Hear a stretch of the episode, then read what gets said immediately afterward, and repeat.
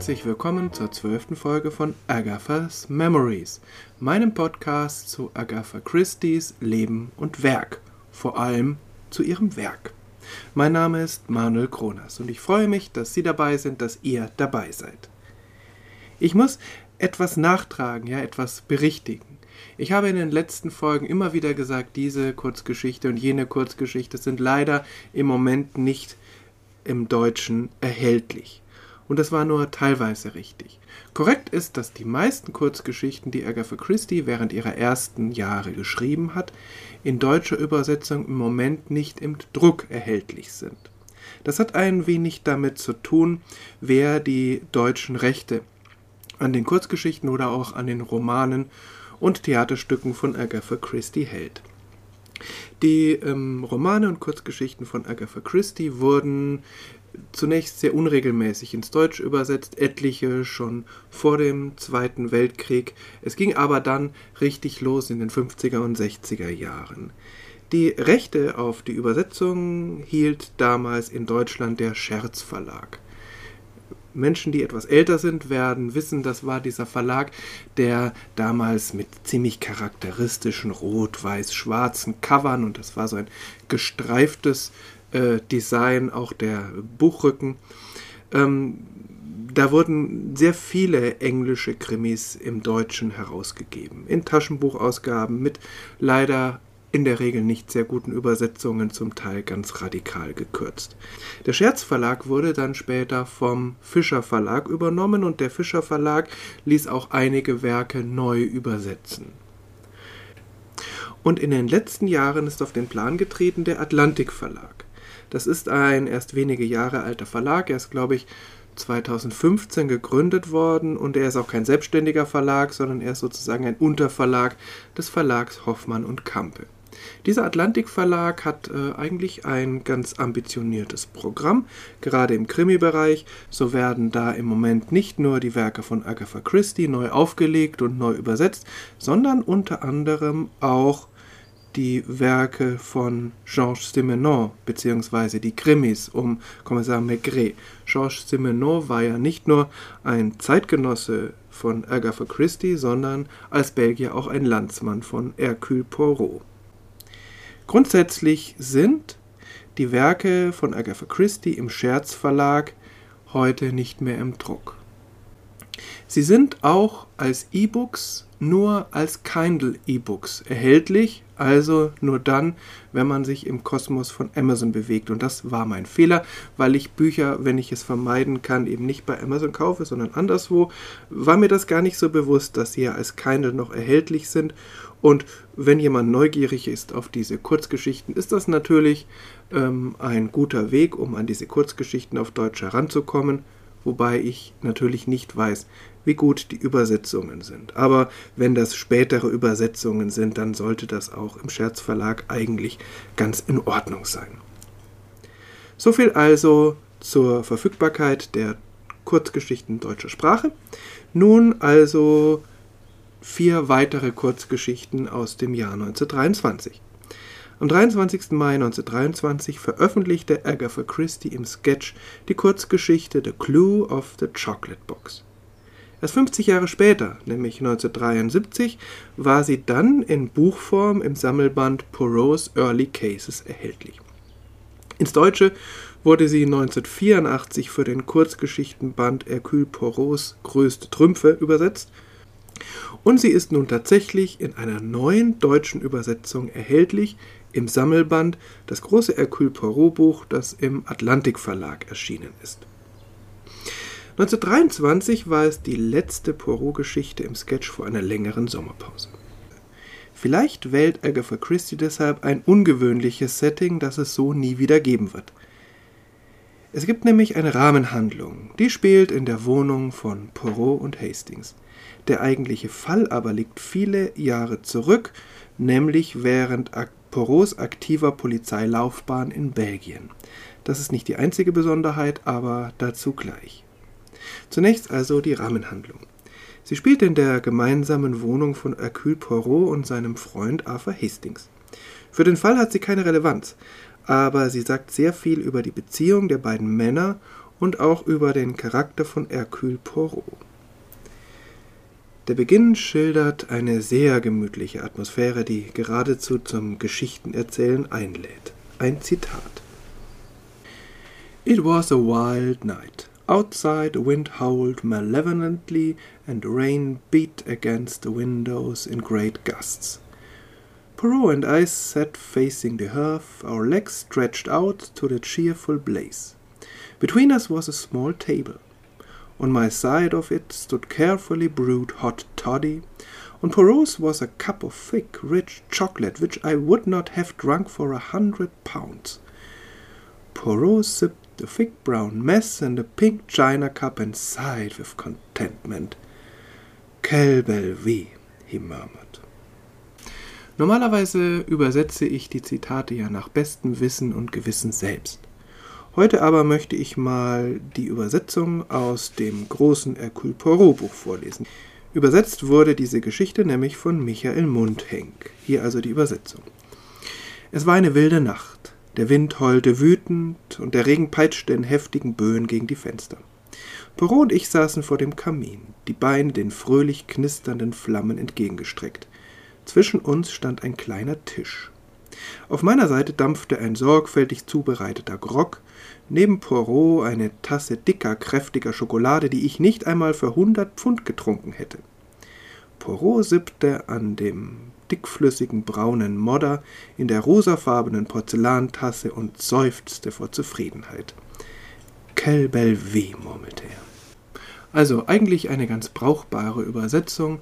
Früher, besonders in den Romanen, wurden solche einleitenden Szenen einfach weggelassen, weil offensichtlich die Übersetzerinnen oder auch die Herausgeberinnen der Meinung war, ja, das äh, trägt nichts zur Spannung bei und kann deshalb einfach weggelassen werden. Diese Zeiten sind zum Glück lange vorbei. Sowohl Hercule Poirot als auch Arthur Hastings befinden sich im Moment in einer beruflichen Erfolgsphase und so kommt irgendwie das Gespräch auf berufliche Misserfolge und Hastings fragt seinen Freund, ob er jemals an einem Fall gescheitert sei. Poirot räumt großzügig ein, das sei natürlich schon öfter der Fall gewesen. Er sei zu spät gerufen worden oder jemand anders hätte den Fall vor ihm gelöst, weil Hercule Poirot einfach zu spät dazugekommen sei, oder er sei krank geworden und hätte deshalb den Fall nicht lösen können. Hastings präzisiert seine Frage, das habe er nicht gemeint. I meant, had you ever been completely down and out over a case through your own fault? Mit anderen Worten, er fragt ihn, ob er mal total aufgeschmissen gewesen wäre bei einem Fall und zwar nicht durch äußere Umstände, sondern aufgrund seines eigenen Fehlers. Poirot muss zugeben, dass es vor langer Zeit einen solchen Fall gegeben habe. Yes, once I made a fool of myself. Ja, einmal habe ich einen Narren aus mir gemacht. Das ist nun dieser Fall, The Chocolate Box, die Pralinenschachtel. Er spielt während Poros Zeit als Angehöriger der belgischen Kriminalpolizei. Allerdings nicht ganz exakt, denn Poirot hat zu diesem Zeitpunkt Urlaub. Eine genaue Jahreszahl wird nicht genannt. Durch die ganze Geschichte zieht sich ein Motiv, das bei Agatha Christie nicht besonders häufig ist, das religiöse Motiv. Sie spielt nämlich zu einer Zeit, als in Frankreich ein erbitterter Kampf zwischen katholischer Kirche und französischem Staat tobte. Fast alle Beteiligten der Geschichte haben dazu eine klare Position, selbst Poirot, der an dieser Stelle zugibt, ein, wie er sagt, guter Katholik zu sein. Dieser Konflikt spielte sich übrigens auch ganz real ab in Frankreich an der Wende vom 19. zum 20. Jahrhundert und wurde dann 1905 zugunsten des Staates entschieden. Insofern lässt sich die Geschichte auf ungefähr 15 oder etwas mehr Jahre datieren, bevor Poirot als Flüchtling nach England kommt. Er steht also auf dem Höhepunkt seiner belgischen Polizeikarriere. Ermordet wird eine Führungsperson der antikatholischen Seite, Monsieur Paul de Roulard. Er ist in Frankreich ein hoher Staatsbeamter und hat große Hoffnungen darauf, ein Minister zu werden. De Roulard ist Adliger, sein Reichtum allerdings beruht auf seiner Ehe. Seine Frau hat viel Geld in die Ehe mitgebracht und ihm nach ihrem frühen Tod noch einiges mehr vererbt, unter anderem ein Haus in der belgischen Hauptstadt Brüssel. Deshalb kommt Poirot ins Spiel, der ja sonst für französische Staatsbürger überhaupt nicht zuständig gewesen wäre. Denn gerade als Paul de Rollard zum Minister ernannt werden soll, stirbt er plötzlich scheinbar an Herzversagen. Niemand hegt einen Verdacht, nur eine junge Cousine seiner Frau, die offensichtlich mehr als nur ein wenig verliebt in ihn war.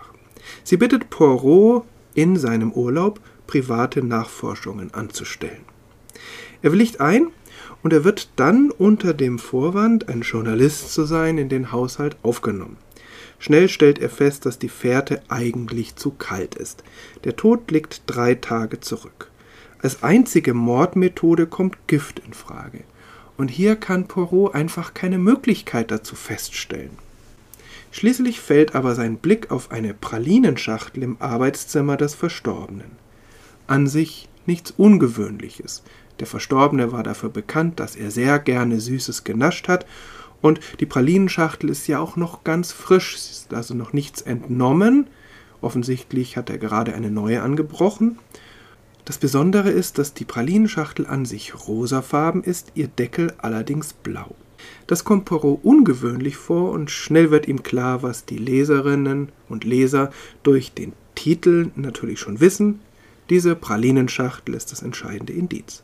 Poirot entdeckt, dass mehrere Personen nicht nur ein Motiv, sondern auch die Mittel dazu hatten, Monsieur de Roulard zu ermorden, und er nimmt seine Ermittlungen in gewohnter Energie und Scharfsinnigkeit auf. In ihrem Rahmen verschafft er sich als Klempner Zugang zum Haus eines Verdächtigen, praktisch, dass er im Urlaub ist und nicht in offizieller Funktion unterwegs. Er erzeugt dann dort in dem Haus selbst ein Gasleck, um einen Grund zu haben, wiederzukommen, um es zu reparieren. Bei dieser Gelegenheit durchsucht er das Haus und repariert natürlich das Gasleck fachmännisch wieder. One must be methodical. Man muss methodisch vorgehen. Poirot ist sich sicher, wer die schuldige Person ist und liegt doch völlig falsch. Das erfährt er aber nur durch ein Geständnis der in Wahrheit schuldigen Person. Es wird klar, dass das Motiv im Charakter des Verstorbenen liegt und dass religiöse wie moralische Motive eine große Rolle spielen. Deshalb nicht ganz zufällig dieses zeitliche Setting mit dem Clash zwischen katholischer Kirche und französischem Staat. Zwei Aspekte trägt Agatha hier ein, die sich gelegentlich wiederholen werden. Zunächst einmal lässt Poirot die schuldige Person laufen. Aus nachvollziehbaren Gründen, es ist für ihn aber wahrscheinlich nur möglich, weil er im Urlaub ist denn sonst wäre er von Dienst wegen natürlich verpflichtet gewesen, diese Person ihrer gerechten Strafe oder zumindest dem Gericht vorzuführen.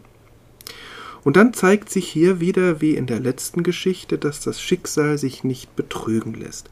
Schlechte Taten finden irgendwann ihre Strafe. Ich finde es auffällig, dass das bei Agatha Christie jetzt gleich zweimal hintereinander vorkommt, verbunden beide Male mit einem Bibelzitat aus dem 37. Psalm. The wicked flourish like a green bay tree. Die Verdorbenen blühen wie ein grüner Lorbeerbaum. Psalm 37, 35. Vielleicht ist das ein Zufall, dass diese Aspekte hier so geballt vorkommen. Vielleicht liegt hier aber doch ein größerer Schwerpunkt von Agatha Christie's Werk, als ich bisher gedacht habe. Eben diese Rolle des Schicksals und die Zuversicht, dass böse Taten sich nicht lohnen, sondern irgendwann auf irgendeine Weise dann doch gerecht werden. Ein besonderer Clou ist übrigens, dass der entscheidende Hinweis Poirot ebenso wie uns Leserinnen und Lesern klar vor Augen liegt. Poirot hat also wirklich keine Entschuldigung für sein Scheitern, außer dass er eben auch nur ein Mensch ist, was er nur sehr schwer zugeben kann, und wir wiederum haben die Chance, ihn dieses Mal so richtig zu übertreffen. Der Schluss der Rahmenhandlung übrigens ist sehr charmant. Da steht ein Motiv, das auch bei Sherlock Holmes zu finden ist. Der arrogante Meisterdetektiv erkennt seine Arroganz und bittet seinen Freund, ihm mit einem Stichwort auf sein mögliches Scheitern doch, wenn nötig, daran zu erinnern. I, Hercule Poirot, am completely deceived. Sapristi. It does not bear thinking of. Forget it. Or no, remember it, and if you think at any time that I am growing conceited, it is not likely, but it might arise. I concealed a smile. Eh bien, my friend, you shall say to me, chocolate box. Is it agreed? It's a bargain. After all, said Poirot reflectively, it was an experience. I, who have undoubtedly the finest brain in Europe at present, can afford to be magnanimous. Chocolate box, I murmured gently. Pardon, oh, mon ami? I looked at Poirot's innocent face as he bent forward inquiringly, and my heart smote me. I had suffered often at his hands, but I too, though not possessing the finest brain in Europe, could afford to be magnanimous. Nothing, I lied and lit another pipe, smiling to myself. Auch hier die Übersetzung von Michael Mundhenk. Ich, Hercule Poirot, habe mich völlig hinters Licht führen lassen. Sapristi. Ich mag überhaupt nicht daran denken. Vergessen Sie es. Oder nein, vergessen Sie es nicht, und wenn Sie irgendwann glauben, ich werde selbstgefällig, was zwar unwahrscheinlich ist, aber dennoch passieren könnte, ich verbarg mein Lächeln. Eh bien, mon ami, dann sagen Sie einfach Pralinenschachtel zu mir. Einverstanden? Einverstanden. Und trotzdem, sagte Poirot nachdenklich, möchte ich diese Erfahrung nicht missen. Ich, der ich derzeit zweifellos der klügste Kopf Europas bin, kann es mir schließlich leisten, großmütig zu sein. Pralinenschachtel, murmelte ich. Pardon, mon ami. Perrault beugte sich fragend vor, und ich blickte mit klopfendem Herzen in sein unschuldiges Gesicht. Obwohl ich oft unter ihm gelitten hatte, konnte auch ich, der ich nicht der klügste Kopf Europas war, es mir leisten, großzügig zu sein. Nichts, log ich, zündete mir meine Pfeife an und lächelte in mich hinein. Thank you.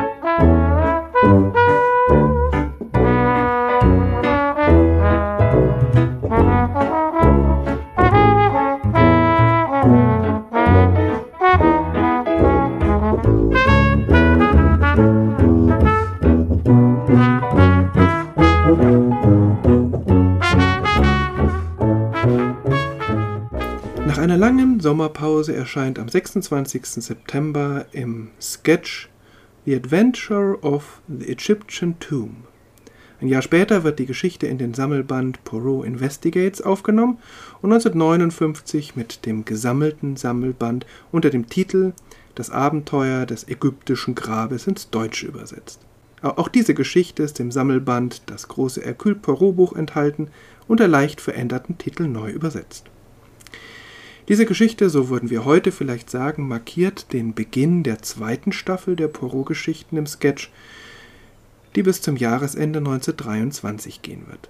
Und wie schon in der ersten Staffel starten die Geschichten mit einem besonderen Flair, einem Hauch von Exotik. War es im März die Commedia dell'arte, so ist es jetzt das alte Ägypten. Zum ersten Mal beschreibt Agatha hier, wenn auch nur sehr oberflächlich, das ist klar, die Geschichte ist kurz, eine archäologische Ausgrabung. Zehn Jahre später wird sie selbst eine dieser Ausgräberinnen sein und die Archäologie wird so etwas wie ihre zweite Profession werden. Das liegt natürlich dann auch vor allem an ihrem zweiten Ehemann, dem Archäologen Max Mallowan, aber ihr Interesse war offensichtlich schon früher geweckt. Zur Erinnerung, sie ist ja schon einmal selbst in Ägypten, in Kairo gewesen und hat dort ihre erste Ballsaison erlebt, ist in die britische Gesellschaft eingeführt worden, aber da hatte sie offensichtlich noch überhaupt gar kein Interesse an Ausgrabungen und alten Gräbern.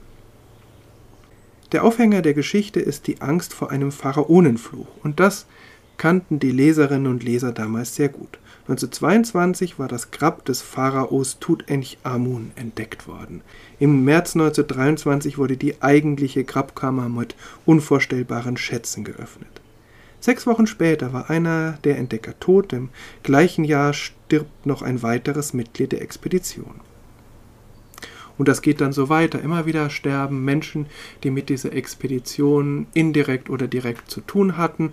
Und immer wieder äh, kursieren Gerüchte über einen Fluch, von dem diese EntdeckerInnen getroffen worden waren. Schon seit ungefähr 100 Jahren, also 100 Jahre bevor diese Geschichte geschrieben wurde, kursierten in England Geschichten über Flüche, mit denen die alten Pharaonen ihre Gräber belegten. Beides wurde nun beim Grab des Pharao Tutanchamun verbunden zu einer mittelgroßen Hysterie und vor allem zu einem landesweiten Gesprächsstoff. Sogar Conan Doyle, der Schöpfer des Sherlock Holmes, meldete sich zu Wort und hielt es für möglich, dass es sich hier um die Rache des Pharao handeln könnte oder dass zumindest die Mumie eine Art radioaktiver Strahlung hervorbrachte. Man muss dazu wissen, dass Conan Doyle damals sich nicht nur einen Namen mit Detektivgeschichten gemacht hatte, sondern auch als so eine Art Experte für Esoterisches, für den Kontakt zum Jenseits, für Medien und Seancen. Zum Pharaonenfluch findet sich bei Wikipedia eine große Menge Material. Das ist wirklich eine sehr wilde Geschichte. Kann man gut mal nachlesen. Agatha Christie nun macht sich diese Stimmung zunutze und strickt darum eine Detektivgeschichte mit fünf Leichen. Es ist nicht das erste Mal, dass das Übernatürliche bei ihr eine Rolle spielt, aber es ist in ihren Detektivgeschichten nie Realität, sondern zumeist eine Fiktion, die einem verbrecherischen Zweck dient. Zuweilen, wie in der Tragödie von Marston Manor aus der vorletzten Folge, bedient sich Poirot selbst dieses Mittels. In dieser Geschichte ist eine Aussage Poirots spannend, die natürlich von Hastings missverstanden wird. Poirot zieht bei seiner Ermittlung eine gewisse Show ab. Er gibt sich selbst den Anschein eines esoterischen Scharlatans, der den Fluch exorzieren will und sein Zelt mit Pentagrammen und anderen esoterischen Symbolen umgibt. Hastings versteht das alles nicht. Er hat ja nie das Gefühl gehabt, dass Poirot abergläubisch sei. Der belgische Detektiv bemerkt dagegen gegenüber seiner Auftraggeberin, also der Witwe eines der Verstorbenen, I believe in the force of superstition, one of the greatest forces the world has ever known. Ich glaube an die Macht des Aberglaubens. Es ist eine der größten Mächte, die die Welt je gekannt hat. Poirot ist selbst nicht abergläubisch, aber er hat großen Respekt vor der Kraft, die der Aberglaube über Menschen gewinnen kann. Und das konnten die Leserinnen und Leser ja selbst an sich selbst feststellen oder zumindest an ihrer Umgebung damals, an dem real existierenden, in Anführungszeichen, Pharaonenfluch. Der eigentliche Fall ist zwar exotisch und spektakulär, aber doch relativ simpel. Interessant ist das Drumherum und eben die Beschäftigung mit dieser Kraft des Aberglaubens, die vernünftige Menschen völlig irrational denken und handeln lässt. Vielleicht hat Agatha hier tatsächlich Conan Doyle vor Augen, den Schöpfer des so messerscharf rational argumentierenden Sherlock Holmes, der dann selbst völlig irrationalen Phänomenen auf der Spur ist, aber natürlich in einer Weise, die sich als rational gibt. Diese Geschichte, wie gesagt, ist exotisch, relativ simpel und die Mordmethode ist schon sehr perfide. In den Worten von Poirot What I meant was that I believe in the terrific force of superstition. Once get it firmly established that a series of deaths are supernatural, and you might almost stab a man in broad daylight, and it would still be put down to the curse. so strongly is the instinct of the supernatural implanted in the human race.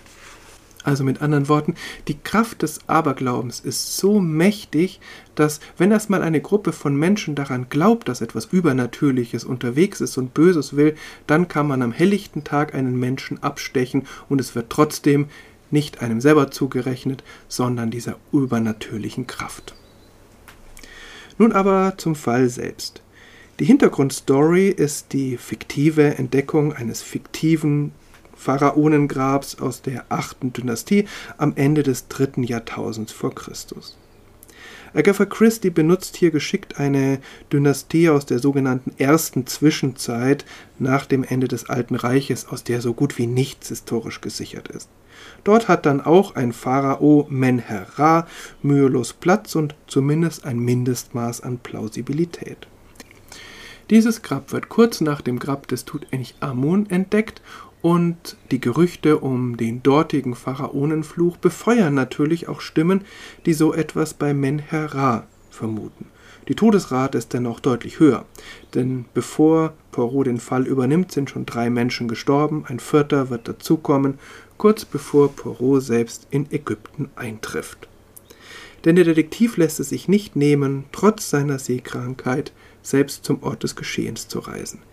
Es ist übrigens sehr lustig, Poirot in Ägypten zu beobachten. Eigentlich gefällt ihm dort gar nichts. Es gibt viel zu viel Sand, vor allem in seinen Schuhen. Die Pyramiden sind zwar geometrische Objekte, aber ihre Oberflächen sind so gar nicht glatt. Die Palmen mag er nicht, denn sie sind nicht gerade in geraden Reihen angepflanzt und auf einem Kamel bleibt er nicht lange sitzen. Nach verzweifelten Rufen nach der Jungfrau Maria und allen Heiligen steigt er auf einen geduldigen Esel um. Es ist eine kurze Geschichte und es muss eine Menge Lokalkolorit hinein und deshalb sind die Tatverdächtigen alles Männer sehr spartanisch charakterisiert. Aufgefallen ist mir allerdings der Diener Hassan, ein Einheimischer, ein Ägypter. Zunächst fand ich es sehr angenehm, dass Agatha hier auf eine herablassende oder eine pittoreske Schilderung verzichtet, also ihn irgendwie radebrechen lässt oder äh, eine große Show daraus macht, wie fremdländisch er angezogen ist. Sie schildert ihn kurz, natürlich hat er andere Klamotten an als die Briten. Aber ansonsten ist Hassan ein vernünftiger und fähiger junger Mann, der aber Poru warnt. Er solle den jungen adligen Leiter der Ausgrabung wegbringen, denn there is evil in the air around us. Denn es ist etwas Böses in der Luft um uns herum. Das ist jetzt kein typisch orientalischer Klischee-Aberglaube, denn Agatha Christie macht ja gerade klar, dass Aberglaube eine Macht ist, die uns alle betrifft, sondern es ist genau die Wahrnehmung, die Poirot auch hat. Denn auch Poirot ist sich sicher, dass etwas Böses in der Luft liegt. Und es ist interessant, dass die Engländer, die Vertreter des weltumspannenden Empires, keinen Schimmer davon haben, dass hier wirklich Böses am Werk ist. Es sind die beiden Fremden, die das spüren, Hassan der Ägypter und Poirot der Belgier. Und Hassan ist auch an der Aufklärung des Falles beteiligt und nicht durch irgendwelchen Hokuspokus, sondern auf eine sehr abgeklärte, logische Art.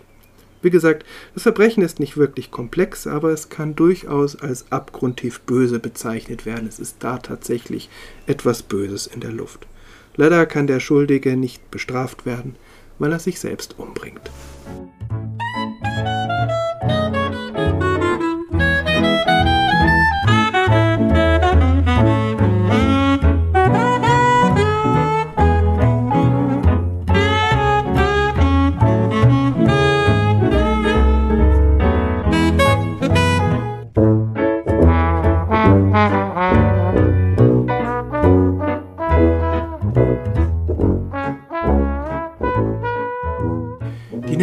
beiden Geschichten sind wieder kürzer und ihr Setting ist auch etwas weniger ungewöhnlich oder exotisch.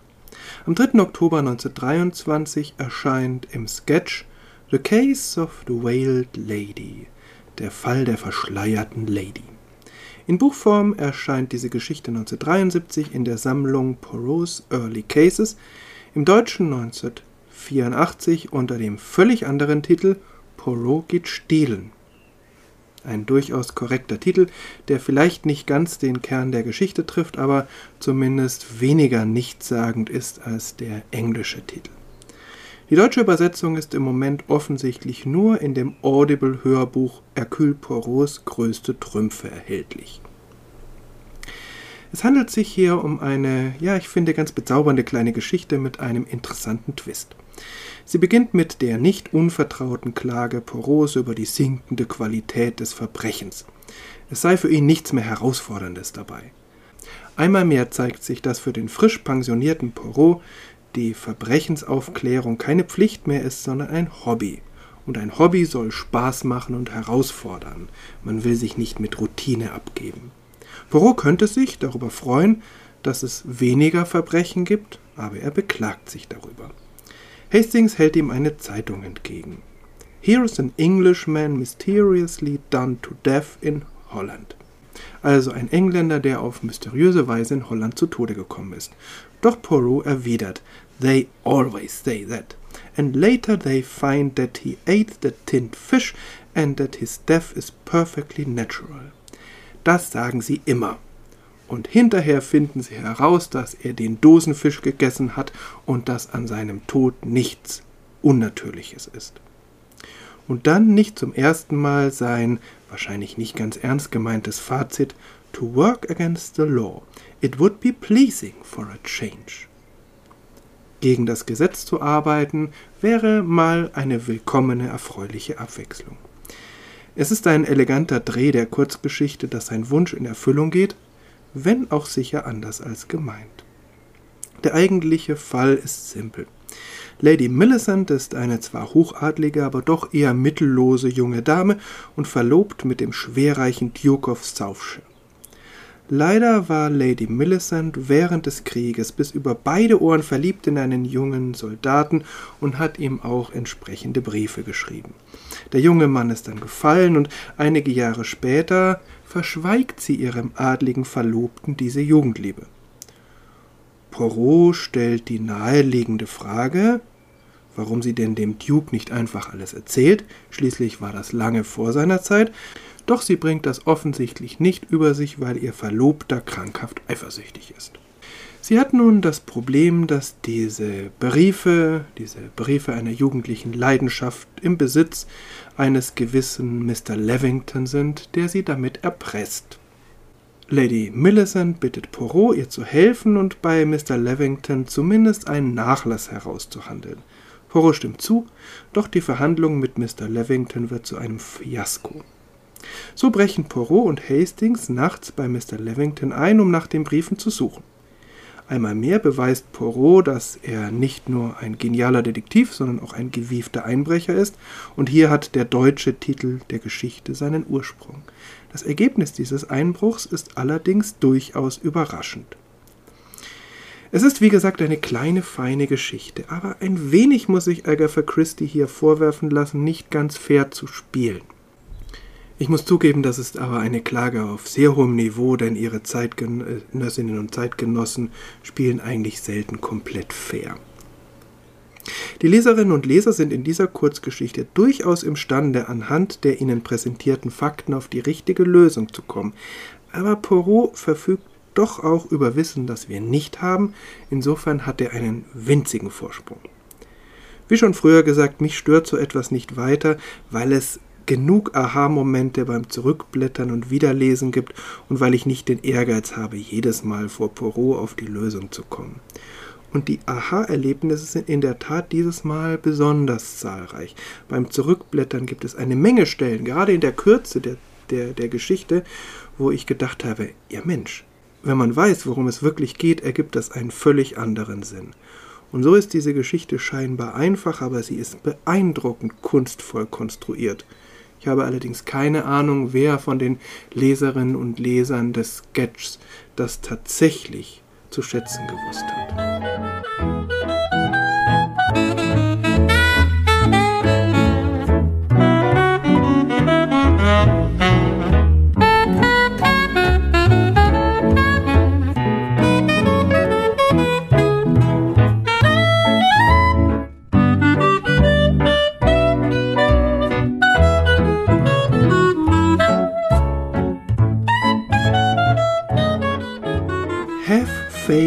Papa Porro. Haben Sie Vertrauen in Papa Porro? Nicht zum ersten Mal und auch nicht zum letzten Mal bezeichnet sich Porro so in der Kurzgeschichte, die am 10. Oktober 1923 im Sketch erscheint.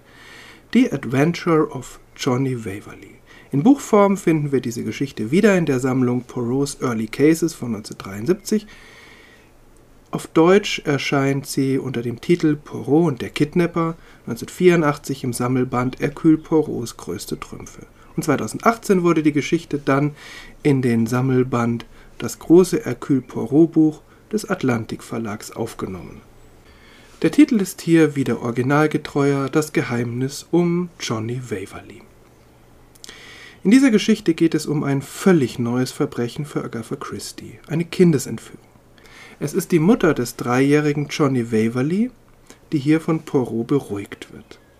Der Detektiv nennt sich Papa Poirot, weil er das Gegenüber davon überzeugen will, dass er alles im Griff hat. Das ist schon so ein bisschen altväterlich. Aber es steckt mehr dahinter als einfach nur eine Kompetenzbehauptung. Immer wieder zeigt Poirot, dass er einfühlsam mit Menschen umgehen kann, und zwar nicht nur, weil er von ihnen etwas erfahren will, sondern weil sie ihm wirklich wichtig sind. Und vielleicht spielt das dabei auch eine Rolle, dass er eben nicht der Superheld ist, zumindest nicht körperlich, wie viele seiner fiktiven Zeitgenossen, sondern dass er auch eine sehr komische und auch eine sehr warmherzige Seite hat. Und dieses Have Faith in Papa Poirot ist ja nicht nur altväterlich, sondern es ist auch irgendwie besonders skurril und komisch, wenn da so ein kleiner belgischer Detektiv einem gegenüber sitzt und von Papa Poirot spricht. Poirot ist in dieser Hinsicht durchaus widersprüchlich. Auf der einen Seite sieht er in den Verbrechen, die er aufklären soll, sportliche Herausforderungen, ihn reizen die Rätsel, nicht so sehr die moralische Pflicht, Verbrechen aufzuklären, zumindest in dieser Frühphase. Aber Poirot hat auch eine sehr sensible Seite. Ihm sind die Menschen wichtig und er will verstehen, warum sie etwas getan haben und nicht nur, wie sie es getan haben. Vielleicht tragen beide Seiten dazu bei, dass er immer wieder mal Verbrecherinnen und Verbrecher laufen lässt, wenn er es für richtig hält. Gleichzeitig aber entspricht er in dieser Widersprüchlichkeit durchaus seiner Schöpferin. Agatha Christie's Geschichten sind durchkonstruiert bis zum letzten Satzteil. Wie gesagt, vor allem in ihrer Frühphase. Die Fälle sind auch für sie ein Spiel, eben dieser Wettstreit zwischen ihr, den Leserinnen und Lesern. Auf der anderen Seite zeichnet sie ihre Charaktere liebevoll. Sie scheint sich wirklich für sie zu interessieren. Natürlich ist Agatha Christie keine Weltliteratin. Wirklich tiefe Charaktere gelingen ihr nicht immer, schon gar nicht in den Kurzgeschichten. Aber es sind eben auch nicht nur die Abziehbilder oder Klischees, wie ihr oft vorgeworfen wird. Und es lässt manchmal übersehen, dass sie in die Kriminalliteratur, wenn auch nicht das einzige, etwas Neues hineingebracht hat, die menschliche Psyche. Ihre Geschichten sind vordergründig fast immer Whodunits. Das Rätsel geht darum, wer es gewesen ist. Aber die Lösung dieses Whodunits gelingt fast immer durch ein Why Done It, wenn man das so nennen kann, warum es getan wurde und was in den Köpfen der handelnden Personen vorgeht. Diese Kurzgeschichte hier nun, diese Kidnapping Story, ist tatsächlich recht kurz und die Auflösung gelingt Poirot auch im Rekordtempo. Ähm, wir lernen Mrs. und Mr. Waverly trotz der wenigen Seitenzahlen aber ganz gut kennen. Sie ist eine reiche Erbin, die Tochter eines bekannten Stahlfabrikanten, der es aus dem Nichts zum Millionär gebracht hat. Und sie hat seinen Charakter geerbt. Geschäftssinn, Tatkraft, Pragmatik, das aber gepaart mit Mutterliebe. Auf der anderen Seite ihr Mann, ein Spross einer der ältesten Familien Englands, das Idealbild eines Landedelmannes. Er ist laut, befehlshaberisch und es entsteht doch der Eindruck, dass dahinter viel heiße Luft und auch ein nicht geringes Maß an Verzweiflung steckt. Die beiden sind auf ihre Weise typische Charaktere für Agatha Christie und sie stehen auch für einen differenzierten Blick auf eine sich ändernde Gesellschaft. Auf der einen Seite die Frau, zwar nicht berufstätig, aber doch mit scharfem Finanzsinn und eigentlich in dieser Beziehung die stärkere. Und dann der Mann, ein Vertreter des Adels, dem Namen nach mächtig und doch eigentlich in der schwächeren Position. Viel lautes Getöse und wenig dahinter. Er führt finanzielle Transaktionen durch, aber die Erlaubnis dazu gibt seine Frau. Das wird deutlich in der Frage, ob denn nun ein Lösegeld bezahlt werden kann in diesem Kidnapping-Fall. Es ist vordergründig der Mann, der entscheidet, ob und wie viel gezahlt wird, der darüber entscheidet, ob man sich das überhaupt leisten kann aber in Wirklichkeit ist er davon abhängig, dass seine Frau sagt, wollen wir nun für das Leben unseres Kindes eine große Summe Geldes aufwenden. Aber trotzdem ist Mr. Waverley eben nicht nur der laute, polternde Landedelmann, sondern er ist auch ein zugewandter Ehemann und ein liebevoller Vater. Agatha Christie schildert häufig Familienbeziehungen, die nicht gut sind, Eltern, die ihre Kinder vernachlässigen und umgekehrt. Hier ist das nicht so. Trotzdem ist das Familienglück getrübt. Mr. Waverley bekommt anonyme Drohbriefe, Geld wird gefordert, sonst würde sein Sohn entführt. Als er nicht bezahlt, werden die Botschaften sehr konkret. Am 29. um 12 Uhr werde die Entführung stattfinden. Die Polizei wird benachrichtigt, das Haus in eine Festung verwandelt und dann ist doch alles umsonst. Mehrere Ablenkungen, ein sehr ausgeklügelter Entführungsplan und kurz nach zwölf fehlt von dem Jungen jede Spur. Ein Fall also ganz nach dem Geschmack von Hercule Poirot. Obwohl, ihm ist das alles zu kompliziert. Er sieht nicht den Sinn hinter all den Briefen und exakten Botschaften. Warum das Kind nicht einfach entführen? Warum das ganze Theater mit dem genauen Zeitpunkt?